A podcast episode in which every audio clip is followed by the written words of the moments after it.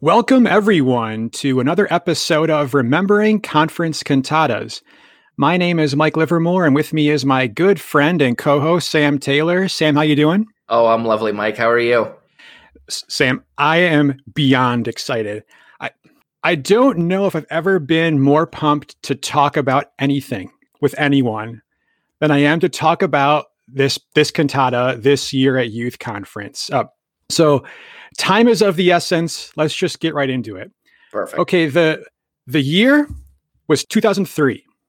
I was 20 years old, my first year at camp, and this week at camp absolutely changed my life. I look back at my life into two halves, pre-conference 03 and post-conference 03. This year was just so transformative. So the study this year was on Ruth uh, and the theme of the cantata is Under Whose Wings Thou Art Come to Trust, which comes out of Ruth chapter 2 and verse 12, where when Ruth was out working in the fields gathering food for her and Naomi, Boaz goes and approaches her, and he says to her, The Lord recompense thy work, and a full reward be given thee of the Lord God of Israel, under whose wings thou art come to trust. And so that became the theme for that year. Now, the workbook this year was written by Joe Robinson and Ken Stiles. And Sam, the, the workbook this year was so challenging. I, I did the workbook actually um, several years later. Uh, I did the workbook as part of the Sunday school back at my uh, my the, my home ecclesia at the time, the uh, Echo Lake Ecclesia they did the uh, the Ruth Youth Conference workbook as a as a study for Sunday school. So I remember it, was it was e- it was a bit easier for me because it was sort of in the um, like you had eSword and you had programs that made the process a bit easier. But but for you and later on next week we'll talk about me. I could see how it was challenging.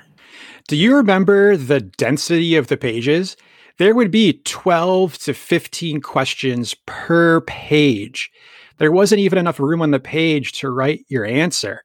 That you would work for two hours and you maybe would have three pages done. Yeah, it was it was a bit like like some some of the uh, earlier workbooks. They you know they were very dense in material, and and sometimes when you knew that there was a time constraint, it could be when you when you realize like how little pa- in terms of page count you went through, it could be very demoralizing. Yeah, but having said all of that, this is a very worthwhile workbook to complete. So anyone that actually did the workbook, when you were done, you, you just were so engulfed in the story of Ruth. You learned so much. to this day, the lessons of Ruth and what I learned from the workbook are uh, still reaping dividends in my life. And anytime you just happen to pick up Ruth or it's mentioned in a class or it's in the readings, like there's just such a richness to the text there. I find it was very much worthwhile, although it was an absolute monster to tackle that summer. Uh, it, I want to also mention, Sam, the workbook, it was ahead of its time in one kind of cool area. The very last question of the workbook was way ahead of its time. It was, if you were if you're a male think of boaz and if you're a female think of ruth and write a letter to yourself from either Boaz or Ruth. Like, so you've learned their character, what they were like. What advice would they give you as a young person? So it was sort of like way ahead of this trend of like write a letter to your younger self or a letter to your future self trend on social media. And I even found my old workbook, Sam, and I found the letter I wrote to myself. And it really sort of struck me all these years later. So the workbook had a lot of, lot of great stuff inside of it. There was even a lot of depth of examining the symbology, how every character represents a group or a person. And obviously, we all know that, you know, Ruth is sort of a symbol of the Gentiles as part of the bride of Christ, and Naomi are the Israelites, the repentant Israelites in the bride of Christ. So, of course, Boaz is the Redeemer, he's a type of Christ. And so, this whole illustration of the redemption in Christ is brought out in the story. And the workbook did a great job of bringing you into the actual shoes of these people and look at the decisions they made and how tough they were to actually sort of live and simulate their lives. We often sort of rip on Elimelech for making this, you know, bad decision to go to Moab. And it's sort of easy to do that. It was a bad decision, but the workbook made you realize and think, okay, well, you know what? It was a really tough choice. His family was starving. They're in this drought. Sometimes these decisions, yes, they're bad, but you weren't making because you were being an evil person. Sometimes there's shades of gray and there's complications. So it was sort of a very real discussion and examination of our priorities and how to make choices, how to make difficult choices. So again, it was a very rewarding workbook to, to complete. Well, you know, it's kind of funny you mentioned that um, Elimelech part because I actually just heard something just yesterday that really resonated with me. It's it's inherently going to be difficult to study the past without this sense of bias or the sense of like ridicule that kind of like you know why did they make such a stupid decision the reason why it's going to be the reason why it's so difficult to study the past is because we know their future right, right. hindsight right yeah i mean we we because we know their future we we know what their decision resulted in um, you know, and, and, and that's, you know, that kind of speaks volumes for us is that, you know, sometimes the decisions we get into, we've got to kind of be kind to ourselves at sometimes because we don't know our future. But at the same time, we also have a hope in what our, our greater future is going to be. And our decisions, um, you know, that we make today need to be made with that greater future in mind. Yeah, when, when you know the outcome of a decision, it's easy to critique it. And so this workbook helped us to just examine, well, what are our priorities and let that inform your choices to hope for the best outcome possible. Mm-hmm. Okay, let's jump to the history of some of the context, what was happening in 2003. I have a question for you, Sam. A little trivia here, a little history question. Okay. Do you recall what major continental event happened in August of 2003 in Eastern North America? Oh, it was one of my favorite days, actually, of my life. I'm glad you asked this. Uh, it was the blackout. Yeah, there was, there, there, was there was a huge blackout. I remember I was um, 2003, so I would have just turned 16 years old, and I remember going to the local corner store and they were selling they were just trying to get rid of all their ice cream because all of it was melting and i think i bought a gallon tub of ice cream for like 50 cents in cash. And I just was sitting outside on this hot summer day, just crushing this gallon of ice cream. I mean, it, it had the atmosphere for like, you know, like like a kind of a cool sort of picnic thing. Uh, I it was great. I remember that day vividly. Yeah, but that power outage happened right before a youth conference, I think the Wednesday or Thursday before. So imagine preparing to go to camp in the midst of this massive Eastern Bloc, Midwest, Southern Canada power outage. What it led to was a staggered start of the week, and only about a third of the campers arrived on Saturday. I was one of those a lot of the locals in Ontario were not allowed to leave until Sunday night. So it, it led to like the, the first two days of camp being very strange and it had a slow start, which sort of actually helped me as a first time attender to kind of get adjusted and get my bearings in the camp. And we actually held uh, two memorial services on Sunday, one in the morning for those that were there, and one at night when everyone arrived. So that's really cool. It was a really sort of abnormal year looking back in hindsight, but it did serve the purpose, I think, of sort of breaking the ice and kind of it was this sort of shared experience the camp went through on the first 36 hours where people are kind of sharing food sleeping wherever wherever there was as a setup. It led to sort of a nice sort of spirit of bonding in the camp. But then on top of that sam that was only the first potential disaster. This was also the year of the infamous fire in the camp Oh, where yeah, the, I've heard the sto- about that. Yeah, the story is allegedly that somebody was smoking just outside the camp boundaries and left their cigarette, and it led to like a, this little like simmering fire. And so people ran to the fire. We, I, I, carried two buckets of water, and we formed two bucket lines to the to Lake Martin. And it was this really sort of crazy story and, and this adventure the camp went on together. And yes, it was it could have been a, a, huge disaster. It could have ended the camp in the short term and long term been a, a, horrific natural disaster for Manitoulin Island. But again, the outcome of that was that it was this wild adventure that all the campers shared together and sort of broke the ice and broke some of the cliques and social boundaries. And you're just handing off buckets to people and communicating. It led to, again to this spirit of unity and this bond the camp shared. So I mentioned these two sto- stories, Sam, because I feel these two potential disasters, which if one a different way, could have really been a stop to the camp. Nonetheless, worked out and had some benefits, but worked out for good. And that sort of mirrors the story of Ruth, where, you know, Elimelech moving the family to Moab was a disaster. And then Ruth and Naomi coming back to the land as just two single women looking for support, that could have also gone horribly wrong as well. And even also looking to the nearest kinsman and obeying the law later in the story could have also been kind of an, a sad ending. So there were a lot of potential disasters in the story of Ruth, which all worked out in the end for good, you know, and Ruth becomes the great grandmother of King David. And it's this wonderful, happy ending. And I feel the camp itself that year had out of these potential disasters something really special and something very good happened amongst the campers that were there that year. So it was actually a sort of a really interesting parallel of the camp to the study. Yeah, so the second half of this week was just magical from Tuesday on when Tuesday morning was the the beginning of Ruth 1 in the discussion groups and I just thought the the group at camp that year just came together had the adventure of putting out the fire the, the second week it was there was just something in the camp that year with that group. It was a special time. I, I never experienced such a dose of spiritual music in my life and so much uplifting discussion. It, it was just a week that blew me away. And it, it, was just an incredible week. I loved it so much. And I, I can't even find the words to talk about how much this week meant to me. So, another true story on the very last night of camp, which was Saturday night, the last Saturday, uh, you know, we have our typical devotions at 10 o'clock, and then campfire singing usually kind of goes till about 11 o'clock or so, and night patrol then dismisses us, and you know, maybe there's a closing prayer, a second closing prayer, and or a last song, whatever.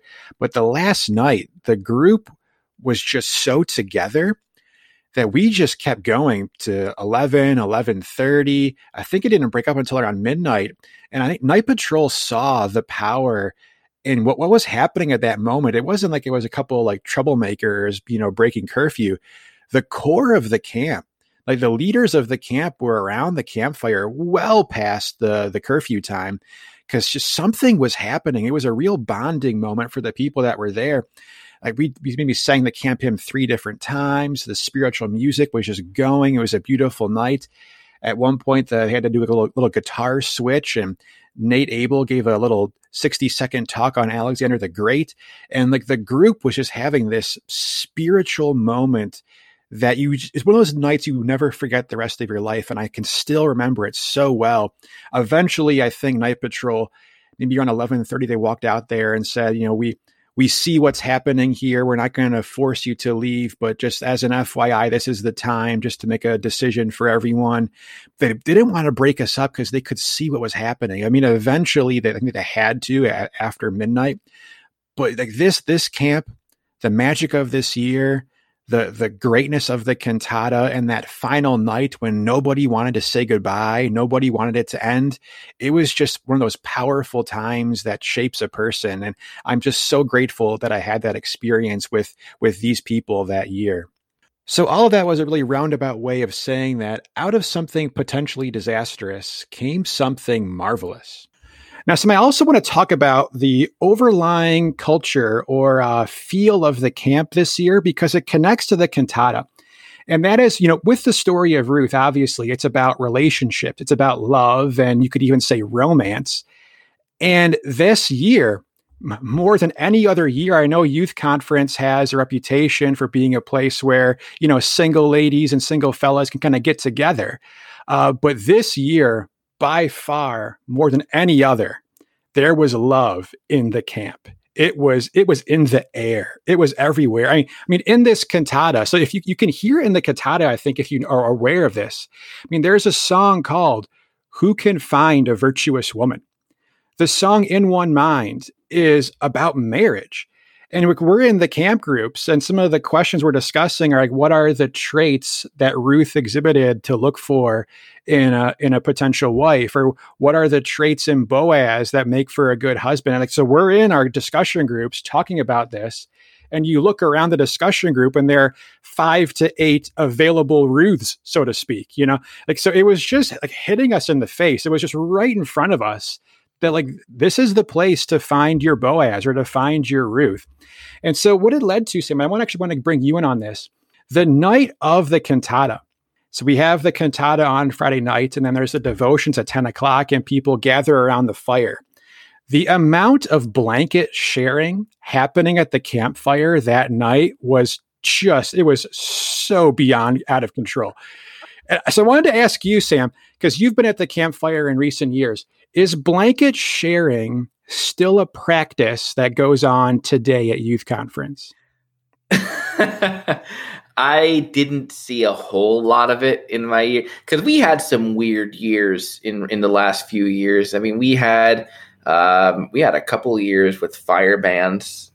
Um, so I mean, there. I mean, oh yeah, it's there was some weird stuff in the in the couple of years. I mean, the most distinct blanket sharing I can remember was was actually with myself sharing a snuggie with Luke Brown. Oh, beautiful. little was, romance going on. Oh, it was the best kind of snuggie. It was it was it was um it was me and Luke Brown and I think uh, Ben Adams got in on it a little bit too. Um that was I mean there there was some brotherly bonding. That was that was oh, probably about 4 years ago now. What what a memory. It was it, it was a dream. I I have fond memories of that. Back to 2003. Yeah, it was just a beautiful year. Like we're having some laughs about this, but it really was a good year for for people to find each other. And it really was a, just an emotionally charged year, and I think an emotionally charged cantata because of this love and romance that was so prevalent in the camp. And even on that, that Friday night, as as a true story, my campsite that year was down the very end of Lakeshore because that was back in the days before the camp was split in two and kind of gender segregated down the middle. So from our campsite, you could just look up and see the large playing field. And so that night, you know, after curfew, you, you, could just kind of stand up and look over and see the couples taking walks in the field and laying under the grass and looking up at the stars. It was a, a beautiful night. And, and I actually think it was a good thing for couples to find each other on the basis of shared faith and a, and a shared study and this shared culture at the camp. And, and, you know, I think the nice thing about the Ruth cantata too is, you know, we we when you look at uh, a lot of the relationships in the Bible, you know, it's very easy to kind of take them and bring it into the abstract of okay this is christ in the ecclesia and then it takes on this sort of abstract form in a sense because you know we don't we, you know, as the as part of the bride, we don't see our husband, the Lord Jesus Christ, and we don't interact with him face to face.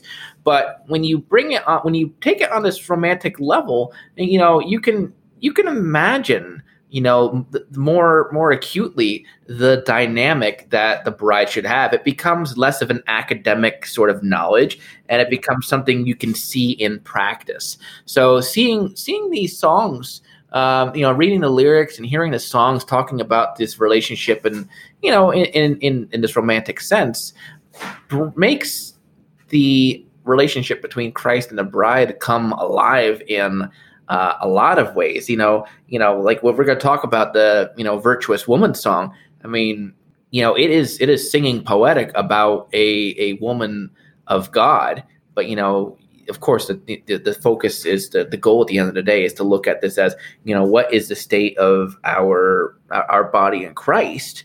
You know, do we, you know, would our Lord see us in the same, you know, noble terms, or would He say, you know, like the the the last lines of the song, you know, talking about, you know, talking about how charm is fleeting and and um, charm is deceitful and beauty is vain. Right you know and, and you look at the uh, you know you can you can apply that to ecclesial life too where you say you know like you know you can have a well done hall you can have you know you can you can you can have all the instagram bible pictures that you want but if there isn't a, a fear of the lord that informs all those actions then it's kind of worthless um, so it's it, but it's, it's awesome taking that you know taking these topics and you know kind of displaying them in a more raw sense rather than the sterilized academic sense that sometimes tends to happen when we discuss relationships in the truth.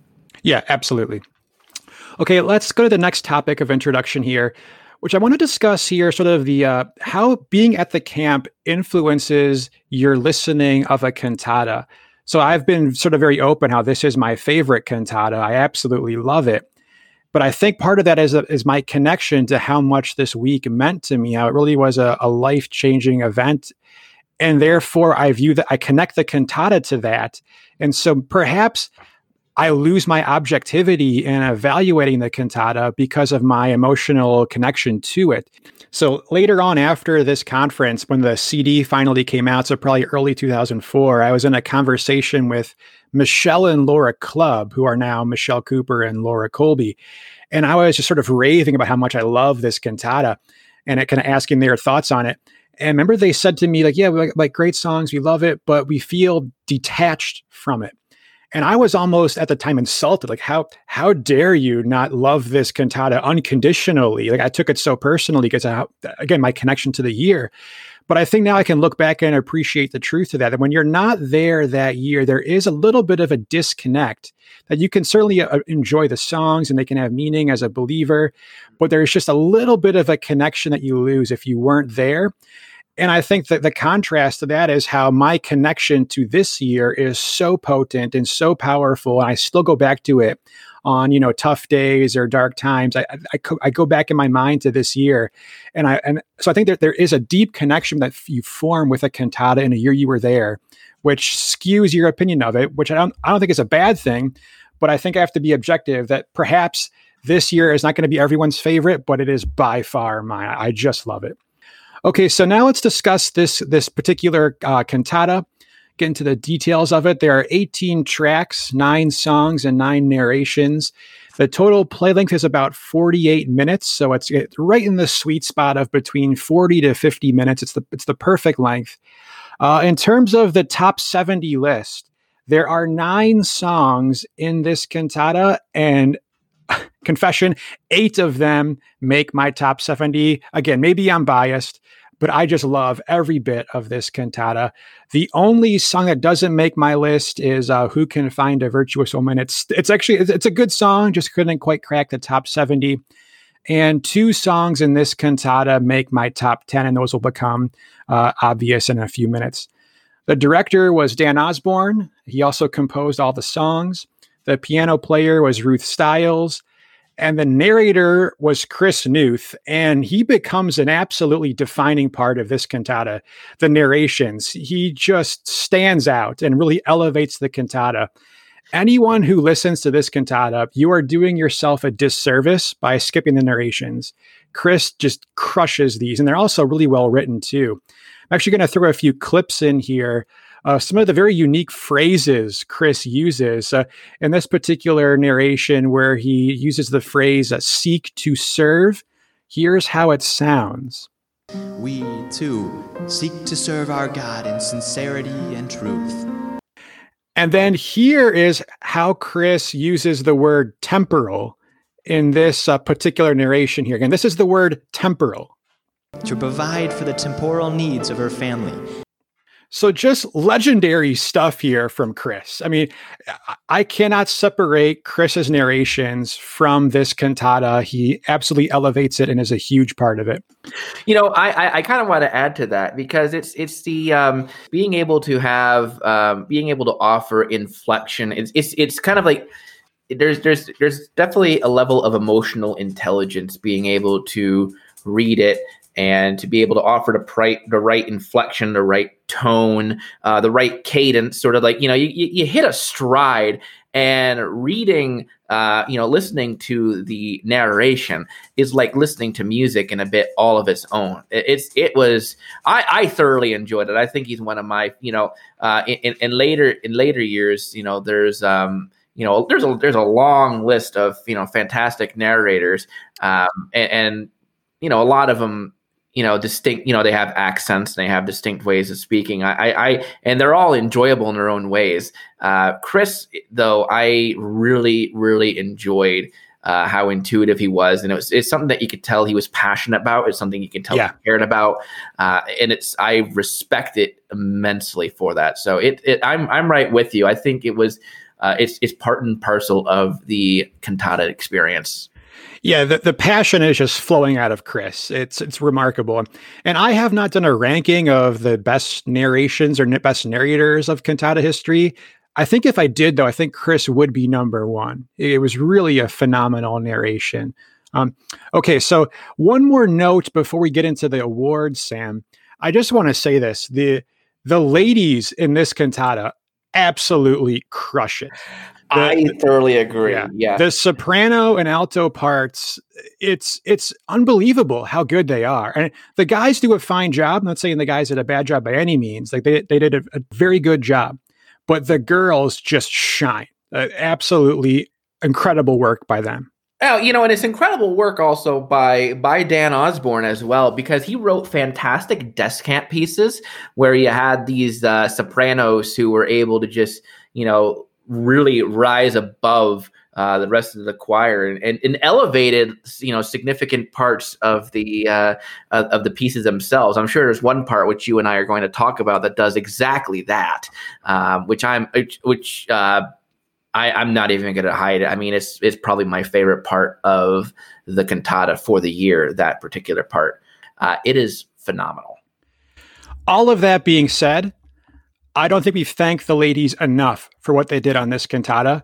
I actually like sort of thought back in my mind of all of the elite singers that were there I actually want to actually give out some shout outs here. Obviously, everyone that sings, as a disclaimer, we appreciate your contributions. Every person of the choir helps out. But I really want to sort of single out some of the elite talent that was there in the choir this year. So here's a few names that were there this year for you, Sam. Michelle Parker. Mm-hmm. So you could you could stop right there. Michelle Parker's in your choir, you're good to go. Yeah. But on top of her, you've got Hannah Anderson, Sarah DeLiberto, Becky Elliott, Rachel Wilson, Tamar Goltz, uh, Candice Jackson, Sabrina Higgs, Cassandra Higgs, and Sarah Stiles. And I'm sure there's many more I'm missing, but I mean, it's that's just like it's incredible. Oh, yeah, it's it's it's it's an elite gathering. And now I, I have to ask this because you are reading off many maiden names there. Um, are you reading from the original um, directory for the conference that year? No, I don't have my uh, booklet anymore. Unfortunately, I, I, don't. So I, I was just remembering back to people that were there that year. It, it it's just it's a murderer's row of soprano and altos. It's oh yeah, it's like, it's like, the twenty seven Yankees. I totally agree yes. with you. Like if you put if you took the twenty seven Yankees and made them female, you know, like female singers, this would for sure be it. I mean, you've got you've got Babe Ruth, Joe DiMaggio equivalents, you know, riding in these yeah. rosters. Yeah, that's like it's like Michelle Parker and Tamar Goltz is like is Joe DiMaggio and Babe Ruth for sure. Okay, uh, so let's actually get into the awards now, Sam. We've got our eight award categories. The first is Best Song at the Time. Uh, Sam, g- give me a few suggestions for this one. It's really hard because because I, even though I no, it's not there, Sam. No, it's not, my friend. I'm going to jump in there and cut you off, sir, because I was there in the pavilion that year, and it is it is an absolute blowout, no brainer. The best song at the time was "Worthy Is the Lamb." Okay. No, no, disrespect to all of the other great songs in this cantata, but that the power of this song live was palpable in the pavilion. I'm not going to exaggerate it like if it was some sort of shockwave, but the sound waves. I could just feel the energy in the room. I, I, feel like if if the roof of the pavilion had collapsed at the end, the, the big climax of Worthy is the Lamb, it would have just levitated because of the energy in the room. You, you, could have powered the camp generator with the energy coming from this song. It, it was just such a, a, charged moment, both spiritually of praising Christ and envisioning being in the kingdom, and also emotionally of this, this week of bonding together. And here we are singing about Christ coming and praising him. When the song ends, you can even hear it in the recording like the, last second after the song ends, there's this echoing back and forth. Like the power of that final notes just was reverberating around the pavilion. Yeah, it the reverb. Amazing. Yeah. Yeah, I, I mean, I agree. It is an epic. It's one of those songs that you know, I wish I could translate into, you know, a good, you know, like to the campfire. I haven't been successful with that. I'm sure, uh, you know, other guitarists like James Diliberto or, uh, you know, Steve McKay might, might have, you know, been able to, you know accomplish that. I haven't been able to, but man, it is it is a powerhouse of a song. I agree with you 100. percent Yeah, it, it's not a campfire though song, Sam. And I think that actually leads. It's a good transition to the next category, which is best song today. Because I was trying to think, I actually don't know if "Worthy Is the Lamb" is the best song today, just because it's a song to use on special occasions, on rare moments. Like even the content of the song, it's from Revelation chapter four. It's about you know, when Christ returns and he's there with the redeemed, the saints are there and they're praising him and declaring him worthy. That is a one time event. The makeup of this song is about a event that happens once in world history. So therefore, I don't think the song can be sung a whole bunch and it's hard to hear it again and again and again because it just sort of it, it gives you a lot but it also requires a lot out of a listener to really sort of build up to the song. And so I, I don't know if it is the best song today. I'm actually wide open sam to some of your suggestions for what might be the best song today. Oh um it would be send forth thy light the very first song of the cantata because right you know right out the gate it comes out with a song that for me is my is again my favorite of the entire cantata. Uh, it it elevates it brings a lot of emotion. It's uh, there's there's a you know very strong sort of key change which is um, the style of the key change is sort of signature to the way Dan Osborne composes. Um, I'll, I'll get into that in a little bit but Send Forth Thy Light for me is the song that I, I that was repeated in the 2016 cantata for Sons of Korah, um, and and doesn't lose any of its emotion hearing it. You know, 13 years, 20 years later, it's it's it's a it's a masterpiece to me. And right now, for me, is the song that stands out as if I had to choose any song to listen to at any given time. Send forth thy light is the song. Uh, what about the camp hymn, Sam? Again, maybe maybe my connection sort of I, I'm biased and I'm emotionally compromised, and so when I hear the hymn, it transports me back to 2003. But I do think the camp hymn has just such a beauty and a grace to it, and a sort of a, a warmth and comfort that I think really applies all of these years later. I, I, I agree with you. I, I think what's going to happen is that it's going to segue into um, you know what we're we're kind of dabbling in it um, what I would have to say is that this year offered what I believe is the strongest group of entry uh, and you know applicants, entrants, whatever you want to call them, into the the the, the, the campfire songbook that I yes. still have that I still utilize. I count um, now. I would say there are at least four, actually probably five, because if I look at the if I'm looking at the um, if I'm looking at the list of cantatas, so like the songs that I know are in the book, um, "Send Forth Thy Light" is in there, uh, "Godly Friends" is in there, "Who Can Find a Virtuous Woman," "Of Glory," "Worthy Is the Lamb," under whose. So there are six songs which are in the uh, Campfire Songbook, the Manitoulin Campfire Songbook, which I uh, also co-opted for the uh, Midwest Bible School last year.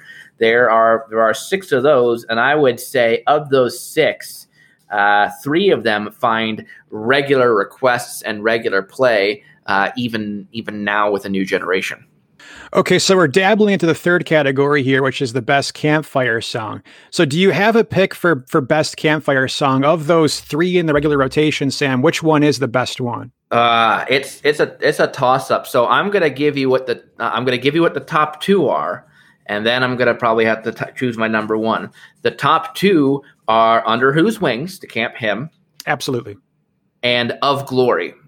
Mm, nice. Um, and that's a tough one because they both they're they're both requested, they're both popular.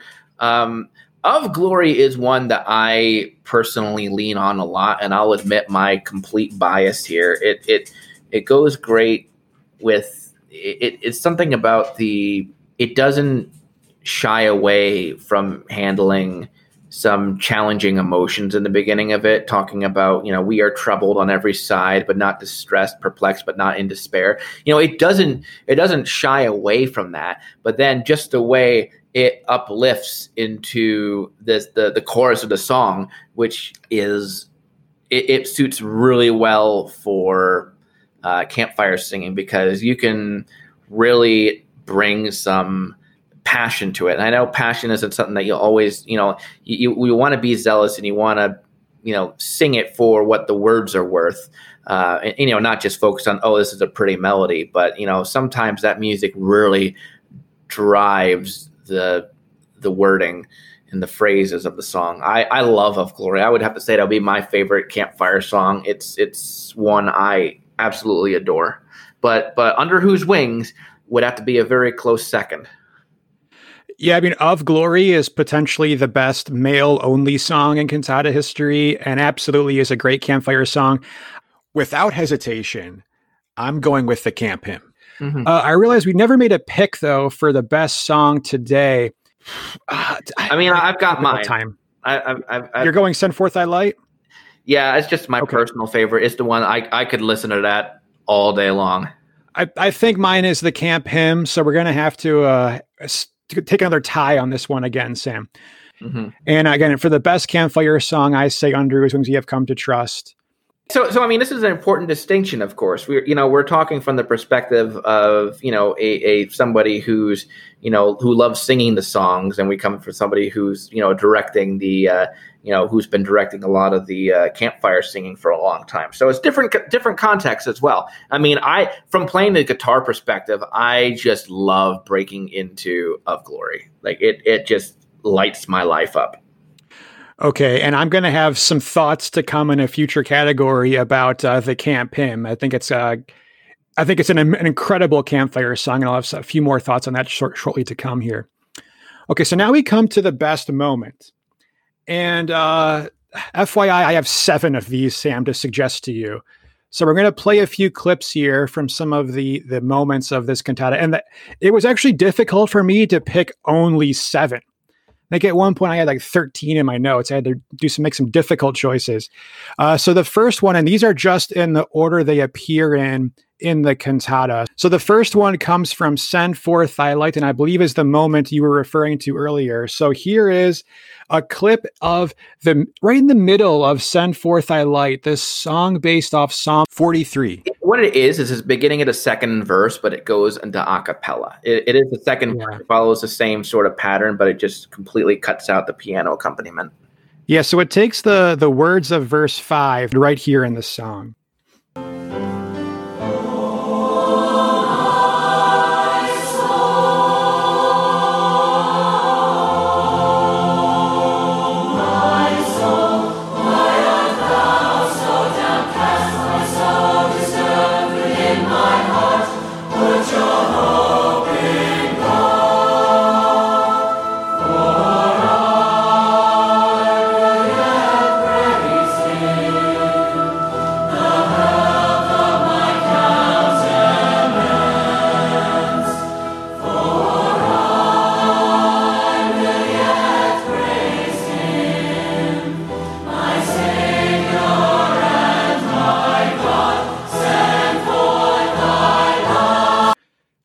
Yeah, so the harmonies in that clip are just incredible. But I think you want to talk about this, Sam. So go ahead.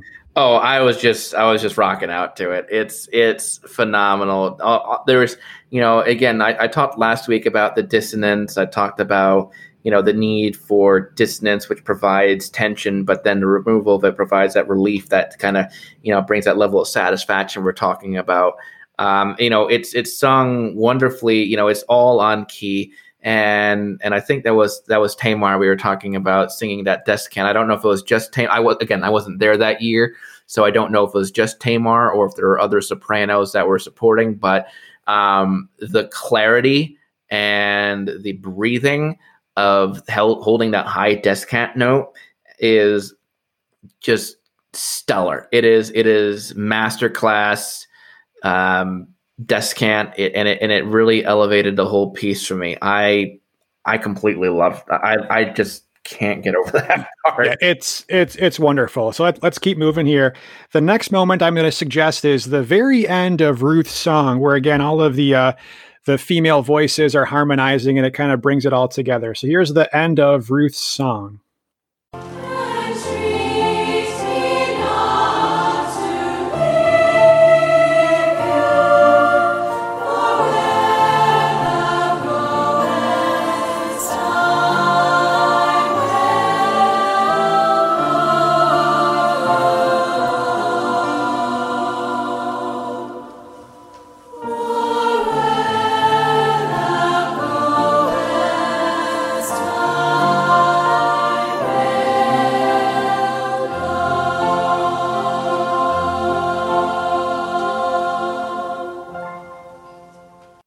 Oh man, when the altos are stepping down like that, the, the harmonies are just so incredible. And I, I think the emotion that the music is sort of gathering and building there does really sort of exemplify the emotion that would have been in Ruth's words to Naomi, like, I will not leave you. Where you go, I will go. That would have been very powerful words. I'm sure they were in tears when that conversation happened. And this song just brings you emotionally right into that moment between those two. As I think it's it's beautiful. I I love actually, you know, there's so much in all, all, those songs, and I wish we can go through all of them for uh, for for what I'm thinking about as well. But it's in that same song where we have this section. What what happens? And I, I just want to talk about this for just a minute. Uh, part of what makes the Ruth cantata so phenomenal, what makes a lot of the songs so phenomenal, I mentioned briefly how there's sort of signature uh, Dan Osborne sort of um, com- composition um, technique. Uh, a lot of what he does, he does it in Send Forth Thy Light, he does it in Ruth's Song, and he does it in Of Glory. Uh, what he'll do is that he'll start the song in a certain key. Like, for example, uh, Ruth's Song, which we just listened to, was sung in the key of uh, F major. Um, and there is a part in the middle where it, it where the song takes on a noticeably darker, more brooding tone where it talks about where you die, I will die and there I'll be buried. And you notice how, like, you listen to it, the song changes key. And what it does actually is that um, Dan, in the composition, changes it from a major key, F major, to a minor key, F minor. Uh, and by doing by doing so, he still maintains you know a lot of similar styles, uh, but changing the tone of it really gives us this sort of brooding, uh, you know, like thoughtful sort of tone to the song. And then when you bring, you know, when it comes back, it goes back to that F major key. And that's when we hear the song really, you know, ramp up to that point, which you just pointed out was your favorite. Now, um, Dan does this for two other songs. Uh, in Send Forth Thy Light, he starts the song in the key of A minor, and then the chorus is in the key of A major, same purpose. You have this sort of thoughtful, brooding beginning, and then it lifts up into the chorus, which really elevates the uh, ele- elevates the words of the song as it's elevating the uh, the musical key, and it makes it sound very bright and hopeful. And then he does it in Of Glory. In Of Glory, uh, the song starts off in the key of B flat minor and then when it lifts into the for our light affliction part, um, that comes into the B major. Again, they all fulfill the, it's, it's a signature of Dan Osborne's composing, which all fulfill the same purpose. It, it uses the minor tones to offer this sort of brooding undertone uh, to the lyrics, and then it uses the reversion back to the major key as uh, as an elevation of the spirit. So it's a phenomenal uh, signature that that Dan does, and I don't know if he would call it a signature uh, move necessarily, but I, listening to several of his songs that I consider, you know, classic Do, um, I would have to say that that's why I love so much of his music, and that's why I love that, that section I just mentioned for Ruth's song because of that style. Um, it resonates with me not just because I understand the theory of it, but because um, I appreciate the the way it lifts the spirits. Yeah, and I think there's another key change coming up in one of my moments uh, here to come in just a minute here. So our, the next moment is sort of a very subtle one that maybe you, you don't catch on your first listening. It's at the end of the choruses in Trust in Him, when the choir actually sings and sort of holds out trust in Him. There's this sort of very beautiful part in the piano on the, the right hand part of the piano, it, to me, it sounds like a harp. It's like the, the closest approximation to the sound of a harp you can make on a piano. Was that just the old Manitoulin piano just that needed tuning? it, it could have just been a horribly out of tune piano or a beautiful sounding harp. But here is the clip from the end of the chorus of Trust in Him.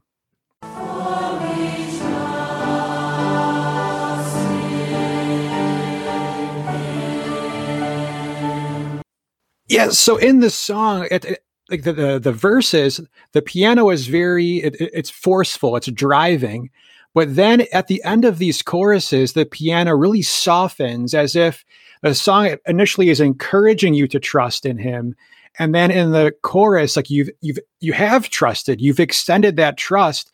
And so there's more of a gentleness and softness that comes out in the piano at that. And I just love that that harp sound, that's like that fountain rising type sound that really sort of accentuates the peacefulness and the grace of the end of that song. I I really enjoy that as well. I think you said it very, you know, very aptly that, you know, it's the song is about trusting in God and there's this sort of internal desire within all of, you know, this internal struggle, I should say, within all of us to, you know, with with surrendering our problems and our cares to God and that can be a lot of turmoil. But then there's this this release which comes around when um when that when that surrender does happen when you date when you when you finally get the courage in that moment to say not my will but thine be done yeah. you know there's this gentle what is that one line with uh, you know gentle resignation still um it, there's in a he hymn. yielded he yielded to his father's will yeah, yeah. that's what I think about when I think about that. It's a very, it's a very sort of touching, poetic sort of moment, and again, it's encapsulated by the, um, encapsulated by that, um, uh, little piano. I don't know the technical term, so I'm going to call it little diddly. Okay, I have four more moments, but they all come within 10 minutes of each other. To me, the the ending of this is not one of the moments, but the very last verse of In One Mind, when the male and female voices combine in harmony, from that moment on through to the camp hymn is probably the best 10 to 12 minute stretch of any cantata, in my opinion. But as part of that, though, was the narrations. So my next suggestion for best moment is the narration that Chris gives after In One Mind, but before Worthy is the Lamb. So In One Mind is this very sort of soft, reflective, meditative song where you just embrace the peace and the relationship that we have with Christ as our groom. And the narration has to take us from zero to a hundred, because then in Worthy is the Lamb, we are now praising Christ at full voice. So you have to make this mental transition from acceptance and appreciation straight into praise. And it's Chris's narration that makes that transition for the listeners. And I'm not going to read it. I'm going to actually let Chris do it for us because I, I will not do it justice. May it be soon that together we will sing the song of the redeemed as part of that glorious, perfected bride. Worthy is the Lamb that was slain and hath redeemed us by his blood to receive power and riches, wisdom and strength, and honor and glory and blessing. Amen. Yes, yeah, so you hear that narration and you are just ready to go. You are ready to declare Jesus as worthy. You know, he is the lamb that was slain. And that that that last sentence of the narration was just so powerful at the time and still is today. So I think it's actually one of the best moments, if not the best moment of the cantata, to be honest with you. All right, so then that leads into Worthy is the Lamb, where I actually have uh, two different moments from this song. And I think this is going to be a, a, key change moment here, Sam. So if you have any insight on the technics, technical stuff of this, let me know. There are so, uh, so many key changes in Worthy as the Lamb that I'm not going to go into detail on. There's yeah, a lot of them. So this moment here, after the sort of the first cycle through of the song of Worthy as the Lamb, then like, there's there's a key change, and then it comes back to a part where the the men sing like the same line four times in a row, but the same notes, and then the the female voices sort of come in and build and add harmonies each time. So I believe this clip is uh, sort of two of those iterations of where the female harmonies build in the middle of the song.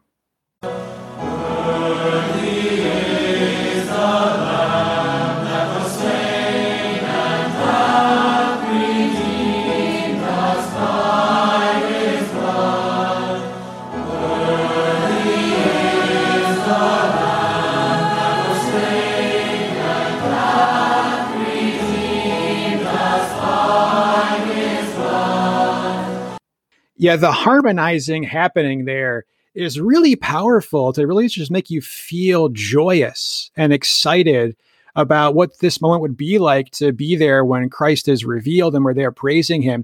And I remember looking out at the choir when I was in the audience and just seeing the joy and the smiles on the singers' faces when they sang this part.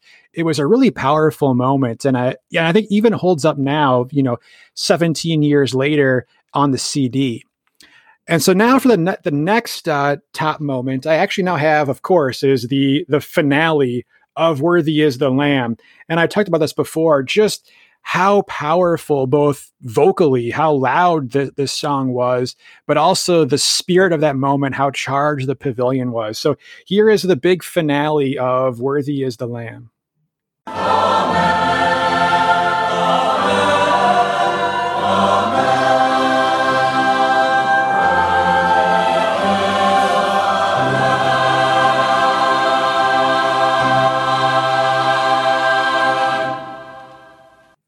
So yeah, that that moment, I I mean, I can still remember being there in my seat and who I was next to, and I I cannot wait to sing that song again when Christ returns. Like it, it's such a powerful moment. Okay, I'm going to call you on it. Who were you next to? I was sitting next to Joe Robinson, so I got there early to get a good seat, kind of right in the middle.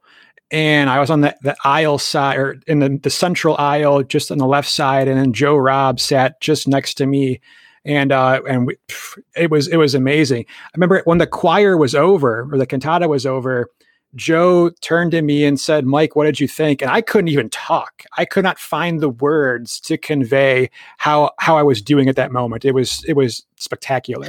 You know, one thing I think which is helpful for context. There's a lot of people. You know, there might be several people listening to this who weren't at the pavilion before it was remodeled and doubled in size. I mean, you got to think about, you know, it was a significantly smaller pavilion at the time. I, I think the smaller pavilion suited the cantatas better. I think it helped to concentrate the sound and it made for a more intimate experience. You think it helped I, the acoustics? Yeah, and I certainly understand that they had to expand it for you know the, the big camps, family camp, kids camp, main camp. But I do think for conference, it, it was a little bit less intimate uh, for that a small group of young people when there was all this space to spread out uh, in, in later years. But that's just my opinion. Uh, let's come to the my last suggestion, which actually again is another narration, and this is the final narration of where after we've sung this song praising Christ, we now turn back to the main lesson of the camp and as Chris was saying these words, the camp hymn was sort of playing subtly in the background, and we're all about to stand up and sing it. And the, the narration is so well written and so well done. So I'm to again, I, I, couldn't do it justice. So we're to listen to uh, Chris Newth narrate the uh, the end of the cantata for us. May we trust in the righteousness and faithfulness of our God at all times, striving to uphold His character within and without the fold and seeking to serve our brothers and sisters as godly friends. And may we be strong and of good courage, looking unto Jesus and walking confidently in the love of Yahweh, God of Israel, under whose wings we have come to trust.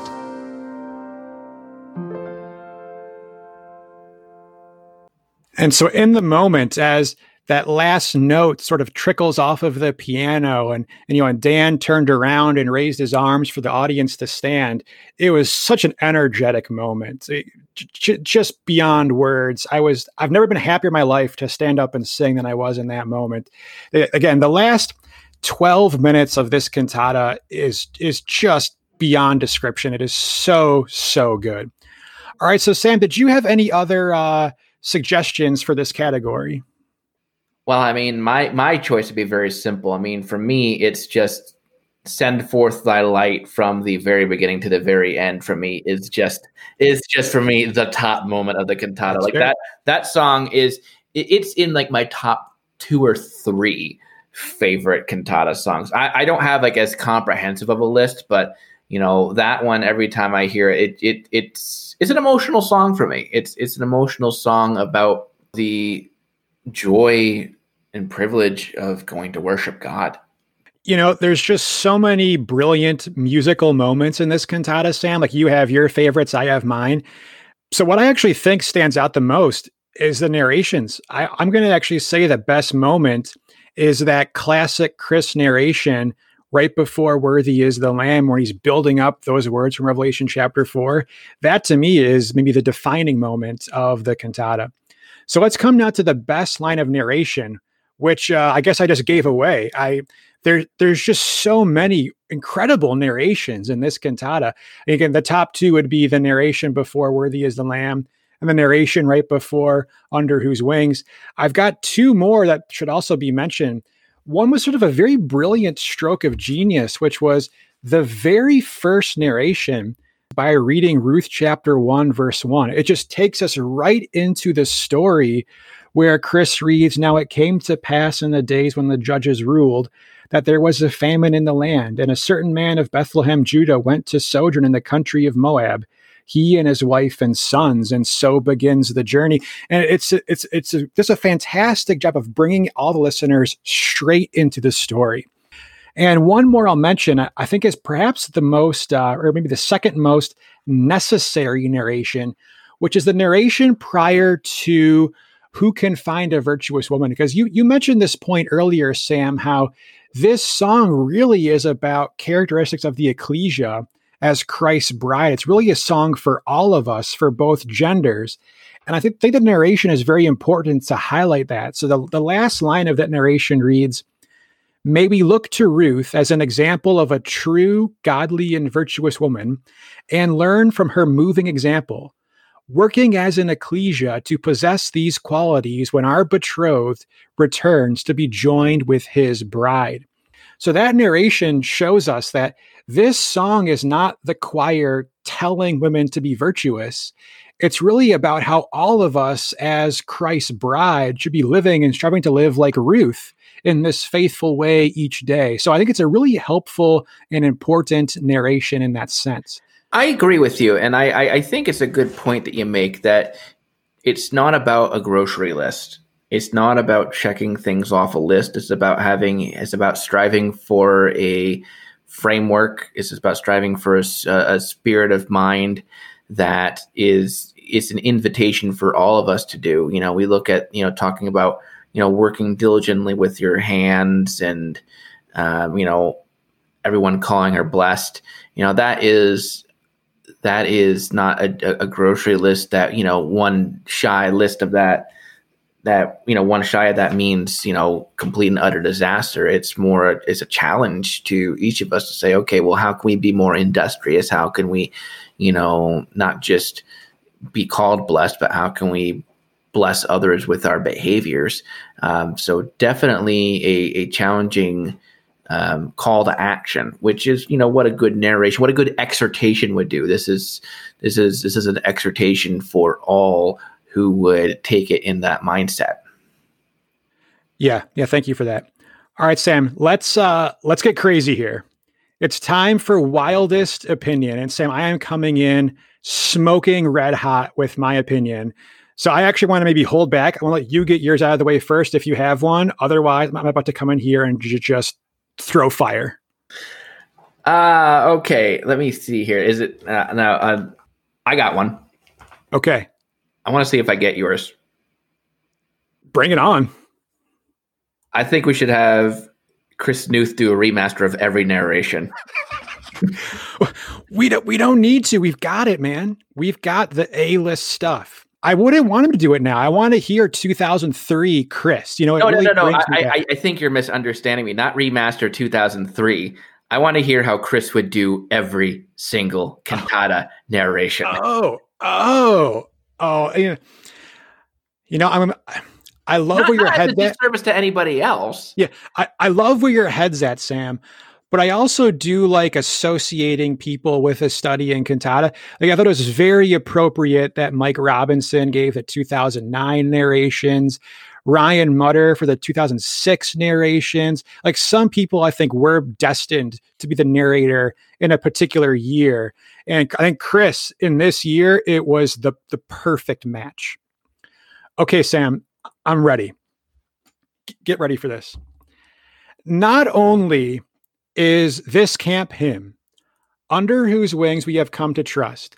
Not only is it the best campfire song from this year, not only is it the, the camp hymn of my favorite year of conference, this camp hymn is the best camp hymn in the history of youth conference.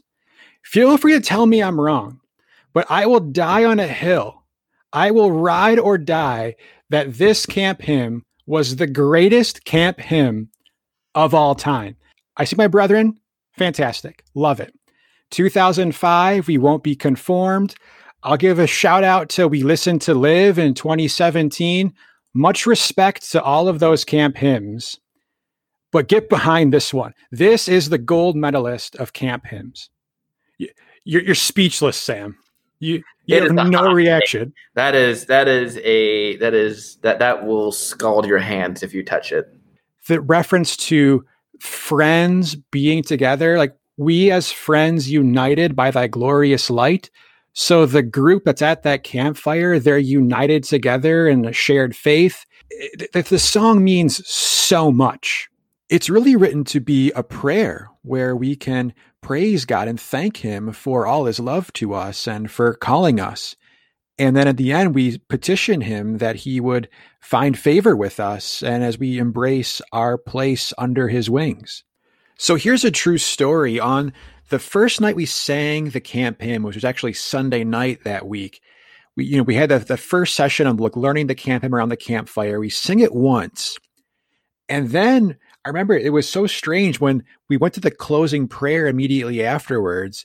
It was almost felt like like a shame we just couldn't sing the song ten times in a row, but we had the closing prayer, and no sooner had the closing prayer ended but you know the cheers started bellowing out of the, the back of the holla sing it again sing it again and we just sang the camp hymn again right there after the closing prayer and it was better the second time like people just wanted to keep singing this camp hymn and every single night it just got better and built leading up to the cantata and it, it, this camp hymn it was just so emblematic of how great this week was.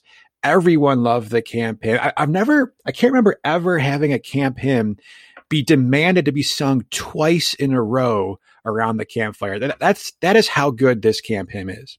It will always be the number one camp hymn to me. Okay, the next category is the number one lesson of the cantata.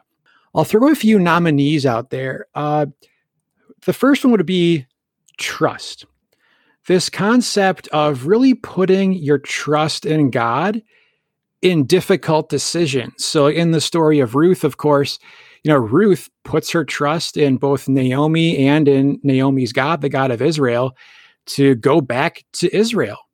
And like Boaz was this apparently successful man, but yet still single, someone who perhaps had chosen to trust in God to provide a wife a faithful wife for him in a very sort of ungodly, evil time at the end of the period of the judges.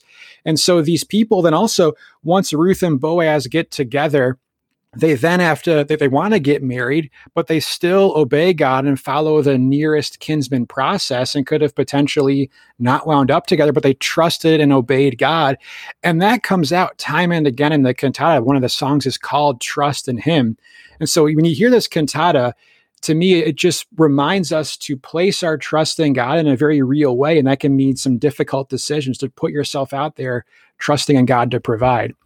A second one is then it really is about relationships. That's sort of an, an obvious one that we talked about earlier, but it was it was apparent at both the camp in the study and also in these songs that it's so important for us to surround ourselves with people of faith. So both in the the godly friends song, well at the camp these are your godly friends these are the people to help you and you help them on your journeys together and then of course in terms of you know your spouse and who you fall in love with like look for people of faith look for people that have the traits of of ruth and boaz and when you hear this song again I remember when I was 20 years old, Godly Friends was just such a powerful song for me to to embrace my friendships that I have and to support those and build those.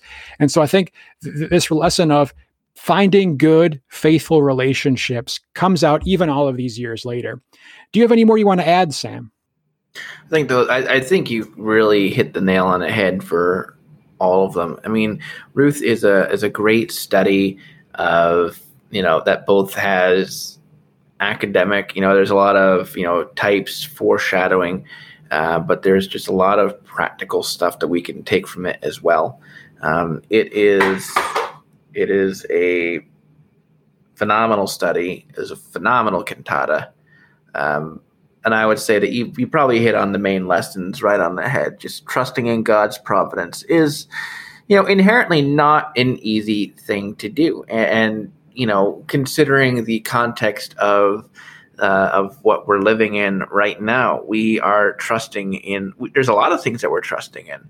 There's there's a lot of people who are trusting that God will provide their next paycheck for those who have been laid off from jobs. There are a lot of people now who are, you know, trusting that you know they can they'll, they'll, they have to work the front lines of whether they're medical medical field or whether they're in retail.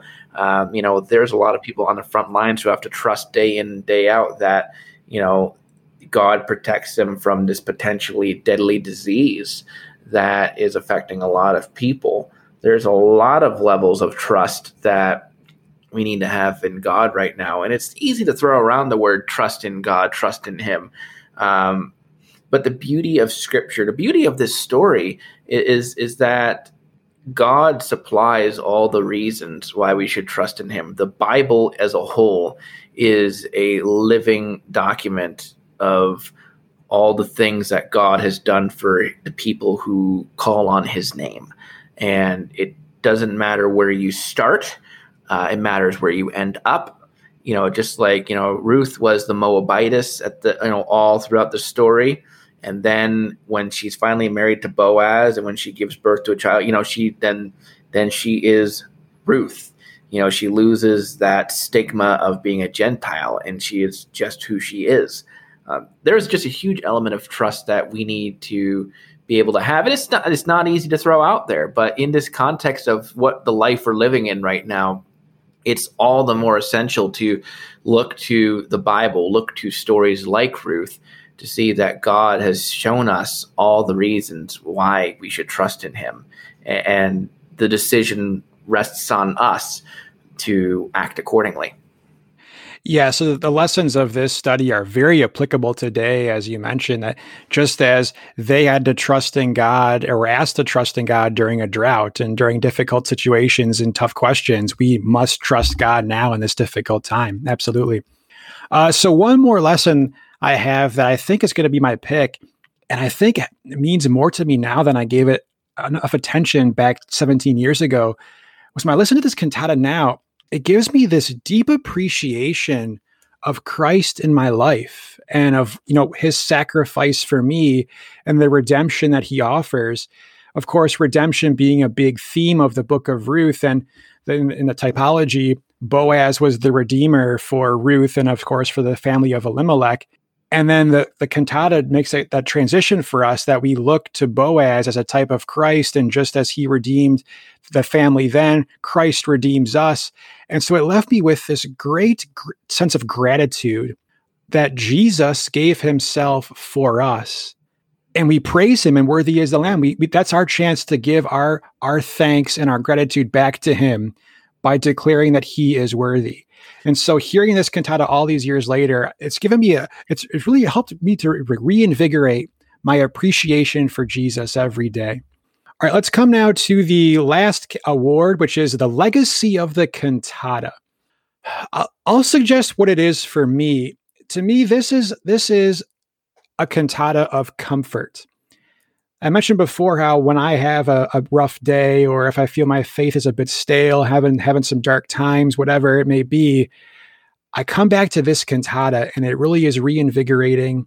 It's renewing for me and it helps me to sort of reappreciate all the blessings, all the gifts that God has given me in my life. And I, I can feel again like being wrapped in his protective arms, you know, under whose wings we've come to trust. This is a, a cantata to really comfort me and help bring me back into maybe good graces is probably not the right word, but back in my mind to a healthier relationship with God when I listen to this cantata. That that's what it does for me. I think there could also be a case that the legacy of this cantata is the narrations, just that the narrations by Chris really set this cantata apart from others and make it very distinct. Uh, just a phenomenal job by him and the writer of the narrations. Did you have any other suggestions for the legacy of the cantata, Sam? Uh, the Legacy and Cantata really did provide a, you know, I, I think it's important to mention that the cantata um, provided a great framework for modern Christadelphian hymns of praise. Uh, no, don't get me wrong. I mean, you've got the Praise the Lord books, you've got you know a lot of the Christadelphian hymn books, but uh, for me, it's this was you know sort of my first exposure because when I was, I remember I was uh, in 2004. The next year was my first introduction to you know any real Christadelphian music, and a lot of the songs that were sung around that campfire were the um, songs from 2003. Yeah, the, the the song list from this year is just, as I mentioned before, it's so deep, it's so good. Uh, okay, so uh, anything else you wanted to add, Sam, to any of the awards or anything else before we begin to wrap up here? No, I don't think so. Okay, so I, th- I think this was a really good discussion. Really helped renew some of these lessons for me to go back and review this cantata. I really enjoyed this discussion with you, Sam. So thank you once again. My pleasure. Uh, next week, Lord willing, we'll be discussing, of course, 2004 and the study on Thessalonians. And there, we are hoping to have a guest on next week, which I'm very excited about. We actually have had a couple of volunteers to come on as guests on the podcast. So, if anyone out there would love would like to come on and join us for a show for a year you were at camp and want to talk about it and listen to the cantata again, we'd love to have guests on. So please reach out to me or to Sam. We'd love to have anyone on who wants to talk about the cantatas. Uh, so, Sam, why don't we go out then with the camp hymn? Again, in my opinion, the greatest camp hymn of all. Go out singing this, this beautiful composition, which is a song that reminds us of the grace of our God and all his gifts towards us and the help he provides us each day in our lives, that we can Walk confidently in the love of Yahweh, God of Israel, under whose wings we have come to trust. We come to thee.